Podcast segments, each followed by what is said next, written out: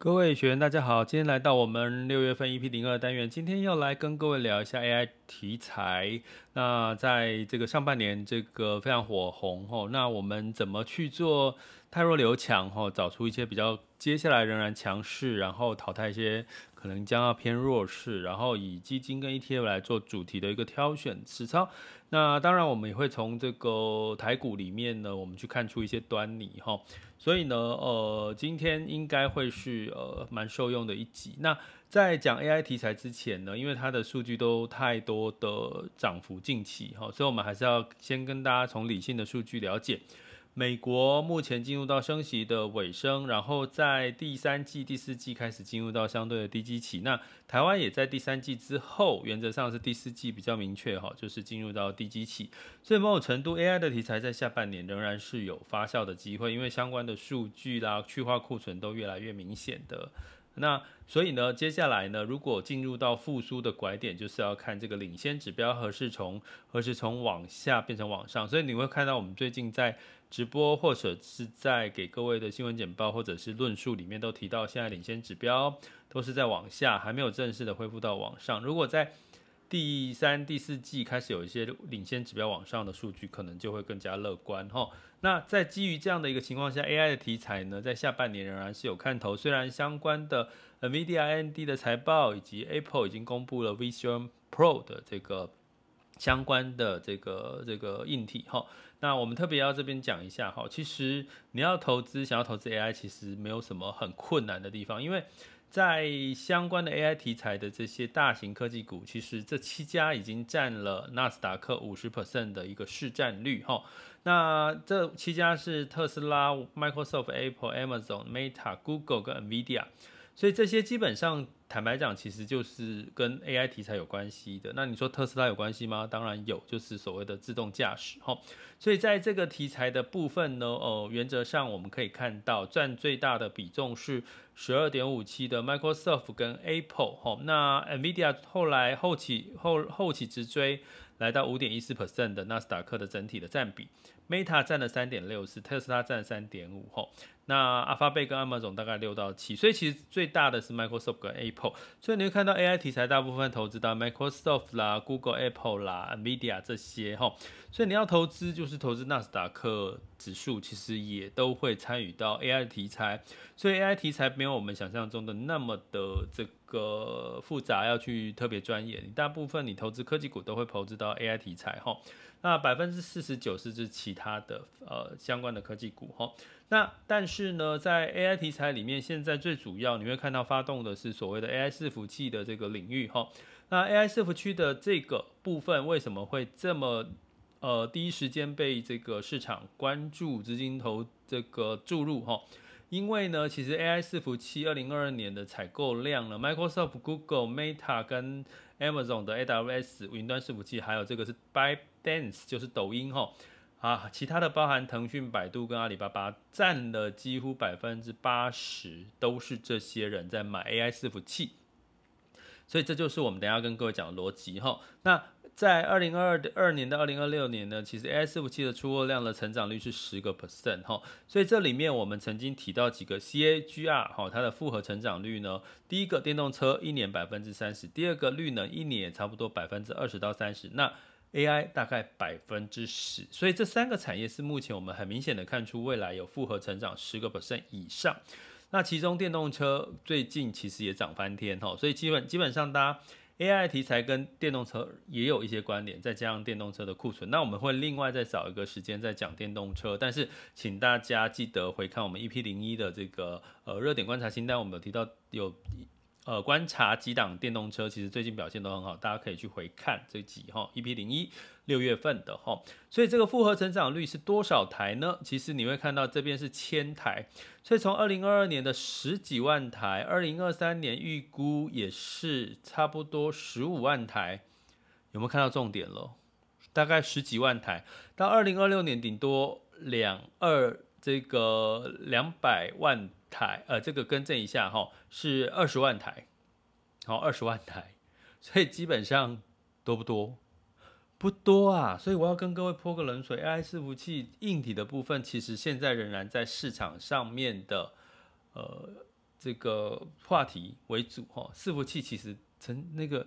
量没有那么多，我这边特别。之前一直在直播有提醒大家，就是要提醒大家教教大家一下冷水，就是一般伺服器大概是一千四到呃一百一千四万四百万台，二零二二到二零二三一台成本大概是一万美金哈，CPU 就占了三成的成本，AI 伺服器刚讲说十几万台有八个 GPU 就是 NVIDIA 哈，目前的需求大概是十万多台哈。那一台大概是十五万到三十万美金，所以一台的成本已经是这个一般伺服器的十五倍了。所以总成本里面呢，GPU 占了百分之八十二，CPU 占了百分之九 percent，所以大概只有不到十个 percent 是其他的这些硬体啦、那个主机板呐、各方面的哈电源供应器这些才可以分得到一杯羹。所以最近的炒作，我要跟各位讲，就是炒作 AI 题材真的大部分就是炒作，因为。从伺服器端真的看得到需求有成长百分之十，可是就是从十几万台一直往上走，顶多百万台，好不好？还是跟一般伺服器的一千四百万台有很大的差别。所以受惠者是谁？就是 GPU 占百分之八十二 percent 的这个 G 这个辉达啦。吼。所以其实你要投资 AI 相关伺服器的概念，你很看好，就是投资辉达就对了。辉达辉达比重多，其实就是第一个首选。吼。那另外呢，因为哈。最后，我要跟各位再浇一盆冷水，因为刚刚提到了，今年是处于全球景气在衰退，AI 伺服器的订单，哎，开始我刚刚讲说一台是十五万到三十万美金，可是，一般伺服器只要一万块美金，相差了十五到三十倍，哈，那怎么办？一个公司每一年的年度预算都已经固定的，哈。能花多少就是固定的，所以基本上呢，你会看到我们刚刚前面这张图有给各位看到，这些采购量都集中在这些大厂，Microsoft、Google 啦、Amazon、Meta 跟呃抖音哈，所以呢，基本上呢，哦，基这个他买了 AI 伺服器，他就没有钱哦。虽然虽然买的台数不多，可是它成本几乎高过于这个一般伺服器的十五到三十倍，所以就没有钱，就资金排挤预算就。暂时少买一点一般伺服器，所以坦白讲，其实伺服器厂商的这个订单需求是下降的哦。吼，今年二零二三年吼，什么时候会好转？二零二四年，今年打消库存，等到都健康了，二零二四、二零二五年景气复苏就会好转，一般伺服器也会起起来，AI 伺服器也会再起来哈。所以整体的伺服器的情况下，并不是我们想象中的哇，就是成长了十 percent。哦，就像这个，就是所有的这个，这个都大，这个雨露均沾，其实不是，主要受惠的是 NVIDIA 哈。那所以，我们等下 NVIDIA 一定是很重要的一个重点哈，投资不，如果你要直接投资美股哈，也是可以哈。那先以这个建议哈，以这样刚刚以上的论述，就是先以卫星资产来定位，二零二四年复苏之后再来去慢慢的修正，是不是可以摆长期？像如果以电动车来讲，可能慢慢的复苏的一个情况，你反而可以像是一个比较中长中期的一个布局哈。所以呢，在一个卫星资产比较偏短的话题性，我们在 AI 题材，我会建议。设定停利点，然后资金带来的反弹，我们就用技术分析来看何时退潮，这样是最精准的哈。因为我呃资金就是跟基本技术面有比较有关系，所以我们等下会看是价量关系、布林通道以及月季线的一个关系哈。呃，所以我们先看价涨需要成交量才能支撑哈。那我们先来看这个，好，呃，先先看。这个 NETV 是我们看的这个国际的一档 ETF 哈，我们想要来跟各位讲的是什么呢？是你会看到这个 NEVD 哈，我是想要给各位看的是，当你在这个价格上涨的时候哦，什么叫价涨量涨有支撑？你会看到在这个这一档这个相关的哈，我看另外一个好了。我们来看 NVIDIA 好了哈，NVIDIA 呢，我们可以看到的是什么？当它这一段时间哈，五月的时候它发布的时候，其实哦追涨的很多哈，价格就一路飙涨哈。可是涨了之后，到了一段时间，你会发现它追价的意愿不高了，因为我刚刚提到的很多知情人士知道这个 AI 伺服器的需求并没有那么大哈。啊，它是硬体嘛，哈，所以你会看到它它的成交量其实是都在这段时间之后就急速的冷却到几乎跟过去的这个成交量平盘，哈，所以你看这个这个涨是不是出现了一个在这段时间开始稍微收敛之后开始又上涨，这个上涨是不是有点价什么不敢追价，好，投资人不敢追价，所以就会造成什么价涨量什么。量缩就产生一个背离哈，价格一直涨，可是成交量并没有追上去，这就是我们要小心的一件事情了，不要追高哈，这就是我们要提到的。我们待会来看哈，那这就是我们看到价量关系。第二个布林通道压力跟支撑线的测试上下车哈，接近突破压力线可以先下车哈，所以你会看到。像这个 NVIDIA 呢，其实是已经接近，是还没有到完全接近它的这个是布林通道，哈，布林通道，这个是 Investing.com 哈，我们再请各位去看一下美股直达车那部课，我们有教布林通道，我们这边就不多说了，请回看美股直达车的那个课程，哈。那我们从这边可以看到一件事情，就是说，好，我们对照，比如说 AMD 哈，我们来看一下 AMD。你会看到 AMD 呢，其实很明显的，它就是碰到布林通道天花板之后呢，就跌下来了哈，就往下走了哈，就往下走，然后跌到了这个将近月线哈，月线的位置哈，然后突破接近中线，诶，反而 AMD 的部分呢，其实是有一定的支撑哈，它的价位已经到了一定支撑。如果说以 NVIDIA 跟 AMD 某种程度，AMD 反而是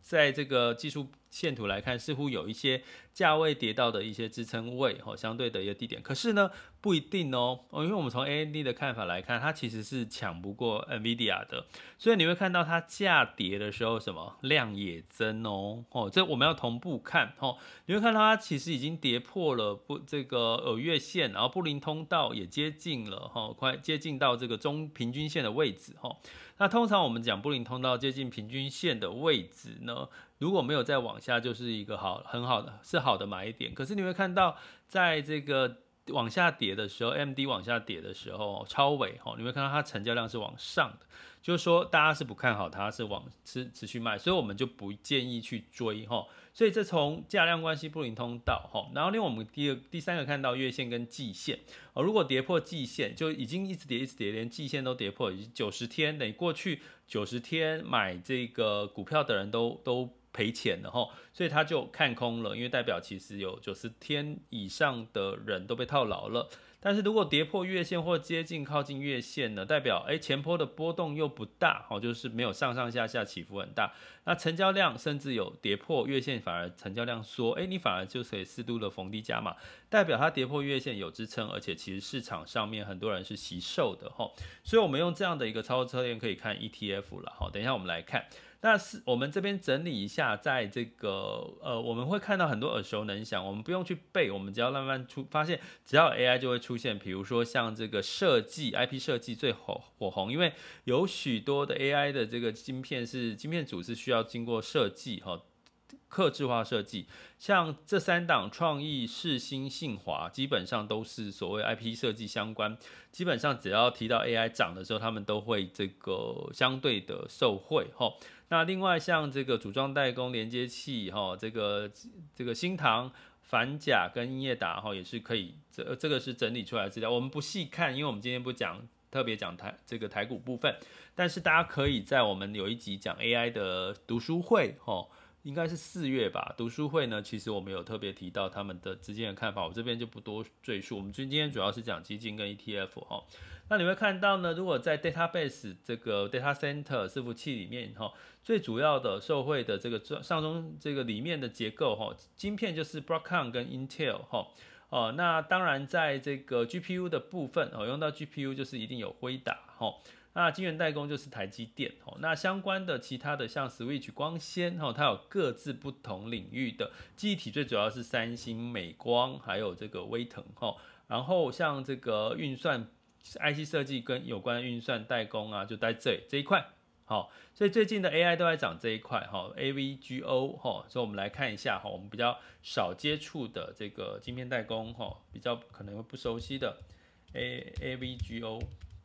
其实我现在带一带，你就基本上好，就是 Broadcom 好，就是 Broadcom 好。那基本上呢，你就不用特别特别再去找，你就就知道 ETF 里面有这些，就基本上 AI 成分就很很多了哈。所以你会看到，其实它在布林通道里面也是去蛮强势的哈，也接近到了它这个天花板的位置，而且它其实是有量哦。哦，Broadcom 最近是有这个成交量是有往上，所以它反而是有支撑的哈。所以如果你相对持有 Broadcom，会是比较安全一点哈。所以呢，从这边就是伺服器跟设这个 IC 设计。那如果你再更广泛来看，像智能家居，比如说 HomePod 啦之类，智慧音箱啊这些的哈，就又跟联发科、美绿、经济、群电、群光、英业达有关系哈。哦，跟 Google Home 就智慧音箱有关系。那三 D 感测相关的哈，就一定会有稳懋、宏捷科。那同心电哈，最近也是比较比较多这个资金关注。啊，精材哈，这个这个相关的封测受惠嘛哈，就是 NVIDIA 给台积电订单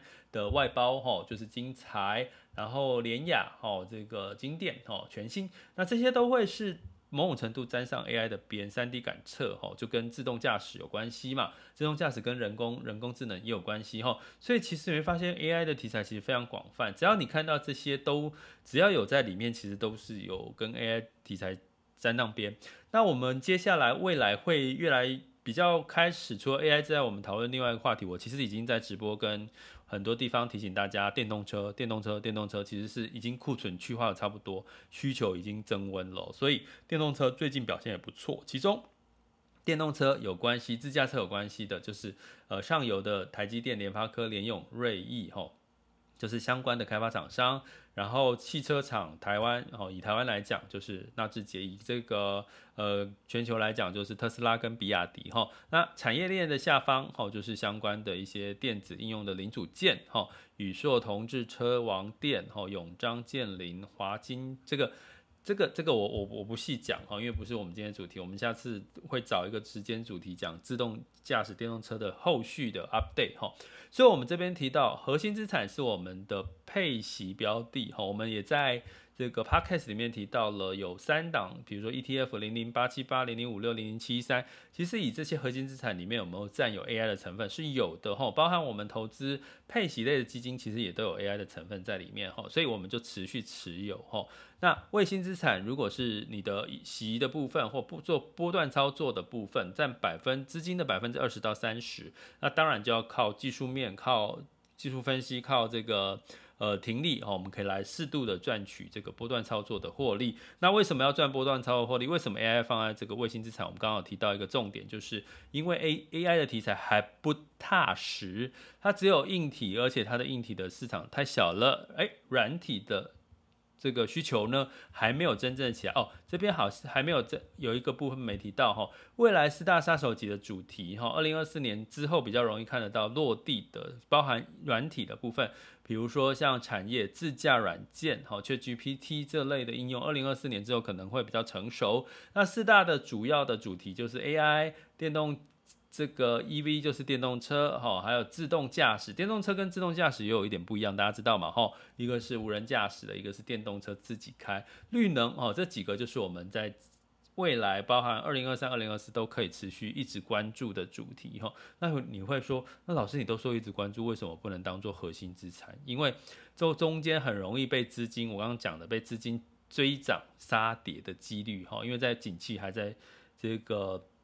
这个叫做衰退的阶段，如果是复苏，我觉得可能就不一样的状况哈。那硬体端哈，server 端我们就之后哦，就是有很多不同的嘛，散热啦，呃，电源呐，还有这个 IP 设计了哈，这个我们就就不细讲了哈。所以我们最主要讨大概了解 AI 的一个整体的面貌之后，我们记得我们在美股直达车的课程里面，我们提到。跟元宇宙、跟人工智能有关系的，在境外的 ETF 有这个 NETV 哈，这个元宇宙 ETF，还有像呃 Robot 就是偏人工智能跟机器人的哈，ROBT 代号，还有 BOTZ 哈 Global X 的机器人人工智慧 ETF，还有这个 Ishare 的 IRBO 代号，代号是 IRBO 哈，这也是偏机器人的哈。那我们来看一下这四档跟这个 AI 有比较机器人比较有关系哈。你会看到呢，近期的表现大概近一个月都是十一九到十一个 percent 的报酬率，近三个月有十八到二十三点零四 percent 的报酬率。其中呢，呃，报酬率相对来讲比较看起来近一个月表现比较好是 NETV Run 这个元宇宙 ETF 跟这个。BOTZ 哈，这个 GlobalX 的机器人哈，那呃近三个月呢，就是 GlobalX 的 BOTZ 表现比较好哈。那我们怎么去区分呢？我们其实很简单，我们就来看一下它的组成分子里面的大概的样貌呢，我们可能可以找出一些些的呃端倪哈。那这个是 NETV 的这个元宇宙和 Runhill 的元宇宙 ETF 境外的，你会看到。占比里面最大占比十一个 percent 是 NVIDIA、Apple、Roblox 哈，N 还有微脸书、Microsoft、Google、Amazon、Qualcomm、高通，好，刚刚听到了都在这，还有包含台积电，所以它几乎组成分子就是现在最大的大型全职股哈。我们看我们看到这些耳熟能详的这个标的。那第二个表现绩效好的是 GlobalX 机器人与人工智慧 BOTZ 哈，我们来看一下哈，这个它的代号是 BOTZ。好，所以呢，我们一样来看一下它的持股状况。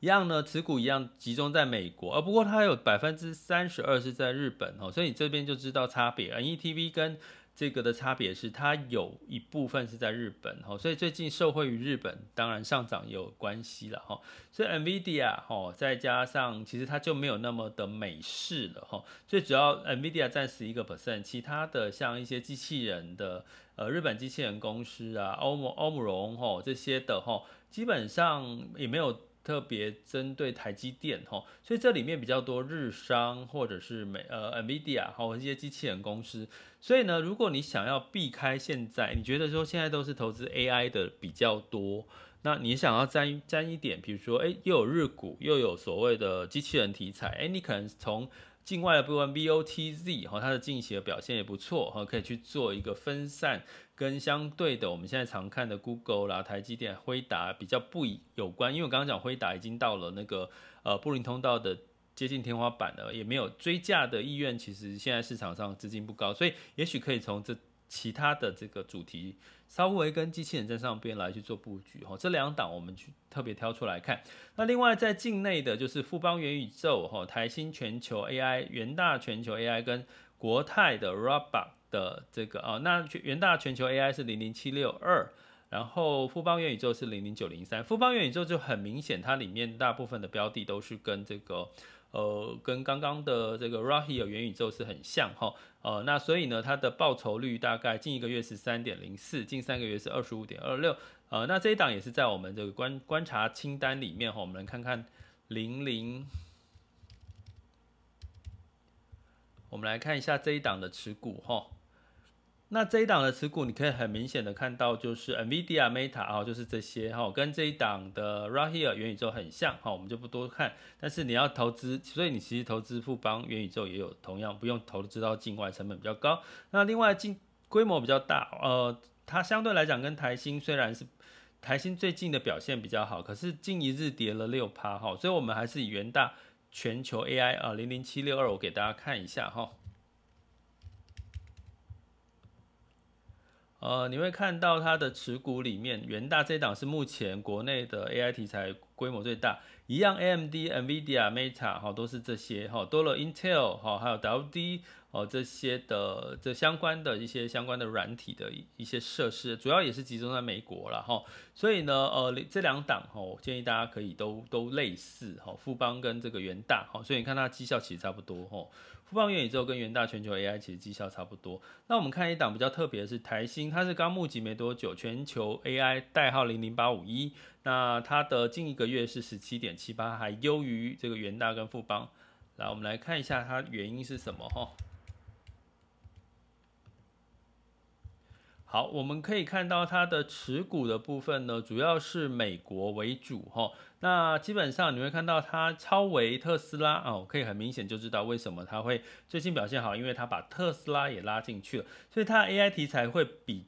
除了 Microsoft、Google 哈、Adobe 哈这些的软体，呃，脸书 AMD，诶，它反而没有 NVIDIA，好特别哈。所以，但是它加了特斯拉在里面哈，占了五点六五 percent。不过你可以看到呢，它比较特别。为什么我建议这一支呢？我们还是先观察一下，是因为它发行没多久，近一天就跌了八点一五 percent 哈。近一天跌了八点一五 percent，应该跟这个 MD 有关系吧？那所以呢，基本上呢，这档哈，我会建议大家就是先以这个规模最大元大。全球 AI 哦，或者是富邦元宇宙哦，去来做一个 AI 的一个关注哦。那在基金的部分其实也很简单哦，在这边我们可以用基金 ETF 做一个，刚刚有提到纳斯达克呢，大概百分之五十的市值都是被这七大最大家的科技股给占据也。都有 AI 题材，那我们就把纳斯达克纳斯达克一百 QQQ 它的表现来做一个平均值哈，近一个月是九点三四 percent，近三个月是二十点二五，所以只要高于这个平均值，纳斯达克指数的平均值是不是代表就是表现都不错？所以普遍我们现在看到 ETF 跟这个基金 AI 的主题都表现得比纳斯达克来得好哈。那其中基金的部分，我们特别看到安联 AI 人工智慧，它是全球 AI。野村高科技是台湾 AI 哈，台新全球 AI 哈也是这个呃 AI 的部分哈，哎这一档台新全球 AI 其实就应该是这一档这一档，所以基本上各位请忽略哈这一档我先台新 ES 这个 ESG AI。ETF 我们先忽略，因为跟刚刚的 ETF 其实是类似的标的，我们就不用特别去参考，就用 ETF 去参考就好了。那我怎么去挑选呢？一样呢，跟各位分享一下，我们挑选方式呢，一样在这个聚亨网的首页的基金基金的这个上上角的基金搜寻，点下去之后，你就。搜寻条件关键字选 AI 就好了，AI 之后你选近一个月的排序哈，你才能够从最好的排到最差的。所以，我们这里面看到了像这个直接跟科技有关系的哈，我们看到是这个野村高科技跟一科技，所以我把野村高科技挑出来了。那其他的部分呢，我们可以看到其他跟人工智能直接相关联性的，就是全球的，是安联 AI 人工智慧。近一个月百分之二十哈，所以我们就把这两档先拿出来做一个比较，一个是全球布局，一个是台湾哈。那我们来看一下这档野村高科技哈，那你会点进去，你会看到它近期以来，包含近三年以来都是在九十九以上的排名哈，打败近一个月二十四点八 percent 的报酬率。其实我这一档我就觉得是呃相对来讲当然是优于同类型的标的。那在科技类股里面，你会看到刚刚提到的世新创意，哈，呃，这个裕泰，哈，南电，哈，其实你会看到 IC 设计呢，大部分就集中在这一档，哈，所以其实你会看到很明显，它在 AI 题材的比重就是蛮高的，哈。那另外呢，我们来看一下，就是说，那我们从刚刚提到的，哈，刚刚提到的这个安联 AI 人工智慧，哈。我们可以看到，它在近今年以来啦，哈，它只有今年以来是优于基本上是百分之九十以上的同类型基金，哈。那我们可以看它的持股的明这个明细里面，就是哦、我觉得这一档是呃，我们当他看到的 AI 题材都不会有特斯拉，哈。你会看到这一档有特斯拉。有 NVIDIA，有 Google、Alphabet，所以这档蛮齐全的哈，蛮齐全 AI 的题材哈，还有这个 Marvell 哈，所以基本上呢，以这一档安联的 AI 人工智慧，其实是蛮比较纯的人工智慧哈。那刚刚的那个 AI 题材的台股哈，所以就看你自己对整体的对看熟悉的台股或者比较偏爱台股，或是用全球的这个大型科技股去做一个布局哦。所以呢，这这两档呢，就是我目前看到的哈。那至于风险评估，我相信它近期来讲，它的诚信评级的表现都三颗星以上哈。那近期的夏普值呢？呃，我觉得就是我们是看未来嘛，因为它 AI 题材是现在才开始，我就没有特地去看它夏普值。但是整体来讲，你会看到安联是今年以来是表现的优于百分之九十的一个。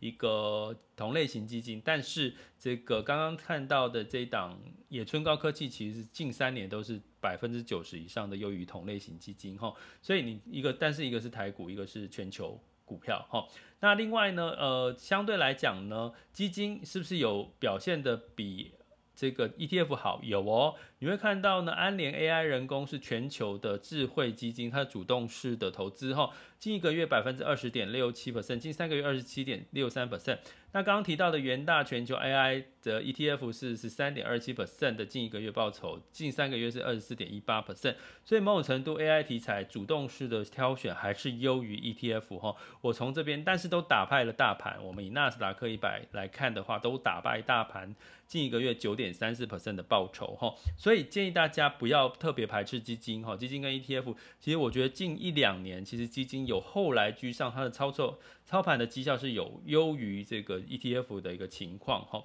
好，这就是我们跟各位讲的。目前我们看到几档我们特别关注的，像元大全球 AI，还有如果你要单纯的就是比较纯的投资科技，就是 QQQ 哈，Invesco 纳斯达克一百。或者是安联 AI 人工智慧基金，如果你要投资比较有台股的成分在里面，就是野村高科技基金哈，都是投资台股。那安联 AI 人工智慧又有包含了特斯拉。那另外呢，富邦元宇宙也是哈，跟这个元大全球 AI 很像。那如果是境外的话，就是像这个 NETV 代号这个元宇宙 ETF。或者是像刚刚提到的这个 Global X 机器人，它有多比较多机器人软件，也有投资到日本哈，它代号是 BOTZ 哦，近一个月报酬十一点三二 percent。好，所以我们比较完了之后呢，我们就继续简单的来看一件事哈。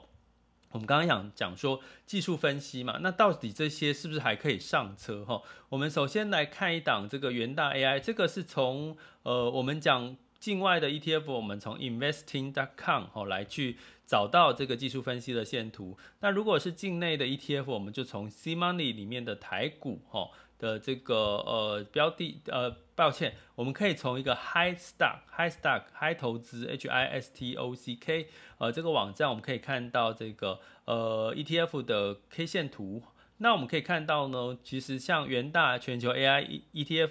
ETF 零零七六二呢，其实它已经突破月线哈，其实是涨势非常猛烈哈。那我们是不是担心涨多修正哈？所以我们看到左边这边元大全球 AI 零零七六二的布林通道，它的确已经接近天花板了哈。所以某某种程度呢，就建议下车。为什么？你看元大呃这这档的哈三大法人其实近期是在偏卖哦，偏卖涨多偏卖哈。所以某种程度可能会近期有一些修正，那如果有修正再进场，我觉得会是比较安全。所以你用这样的一个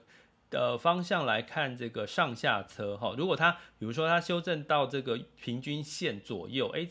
呃，你似乎你就可以买。如果跌破平均线，你可能要小心哈。那在平均之上有撑，你反而又是另外一个买点。你可以用布林通道这件事情来观察这这个部分哈。所以我们最后做个总结。